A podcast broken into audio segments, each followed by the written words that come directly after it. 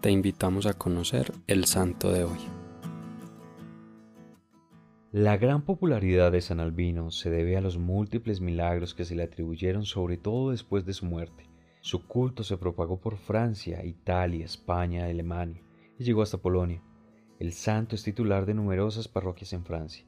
Nació en el 496 en Bretaña, de una familia originaria de Inglaterra y de Irlanda. A los 30 años entró en el monasterio de Tinsilac, del que sabemos muy poco, y llevó ahí una vida de gran santidad. Hacia los 35 años de edad fue elegido abad. Bajo su gobierno floreció extraordinariamente el monasterio y se convirtió en un verdadero jardín de virtudes. Nada tiene de extraño que las miradas del clero y el pueblo de Angers se hayan vuelto hacia San Albino cuando la sede quedó vacante en el año 529. Para gran pena suya y contento de San Melanio, obispo de Rennes, San Albino fue elegido obispo de Angers y demostró ser un hábil e inteligente pastor. El santo predicaba todos los días, era muy generoso con los pobres y menesterosos, pero especialmente con las viudas que tenían muchos hijos. Otra de sus obras predilectas era el rescate de esclavos, y gastó enormes sumas de dinero en rescatar a los prisioneros que los bárbaros habían hecho en sus numerosas invasiones. Según la tradición, San Albino rescató a un cautivo, no de los bárbaros, sino del propio rey Childeberto. Se trataba de una hermosa muchacha en quien Childeberto había puesto los ojos y a la que había mandado a raptar y encerrar en una fortaleza.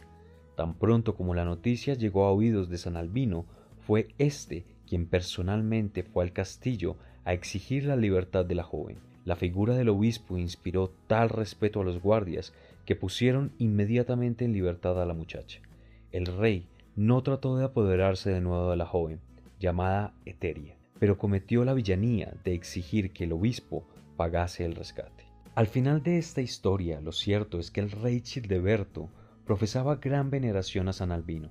En cambio, la popularidad del obispo era menor entre algunos de sus súbditos, porque había puesto en ejecución los decretos de los dos concilios de Orleans contra los matrimonios incestuosos.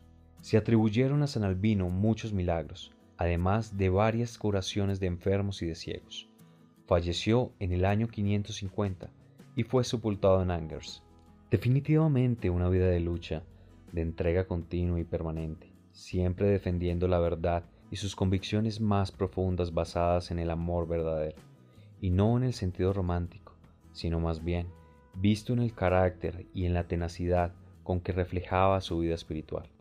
Pregúntate el día de hoy, ¿qué convicciones refleja mi actuar y mi carácter? Cristo Rey nuestro, venga tu reino.